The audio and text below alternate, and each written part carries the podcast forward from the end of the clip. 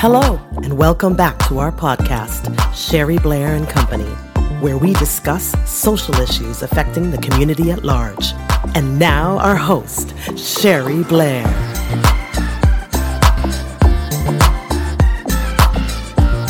Is Sherry Blair bringing you a daily dose of positivity. We are in month one.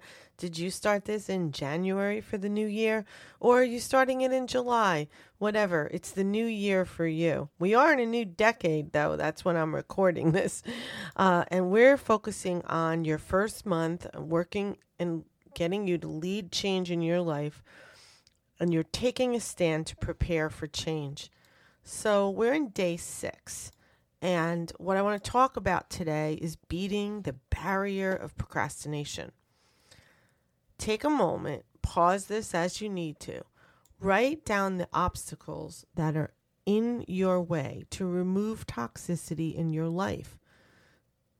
And you've heard this before. Don't put off tomorrow for tomorrow what you can do today. Think about the continual call to create a sense of urgency in your life for whatever goals you want to achieve. If there's no urgency, you're not going to do anything about it, and neither is anybody else.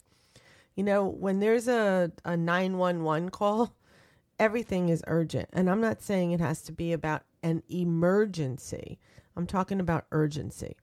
And there's a difference, there's a big difference.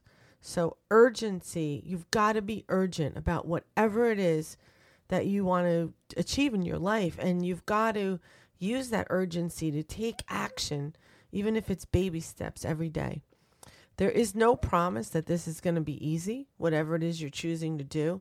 And the truth is, it takes lots of practice, perseverance, and getting used to being uncomfortable as you step into the change process.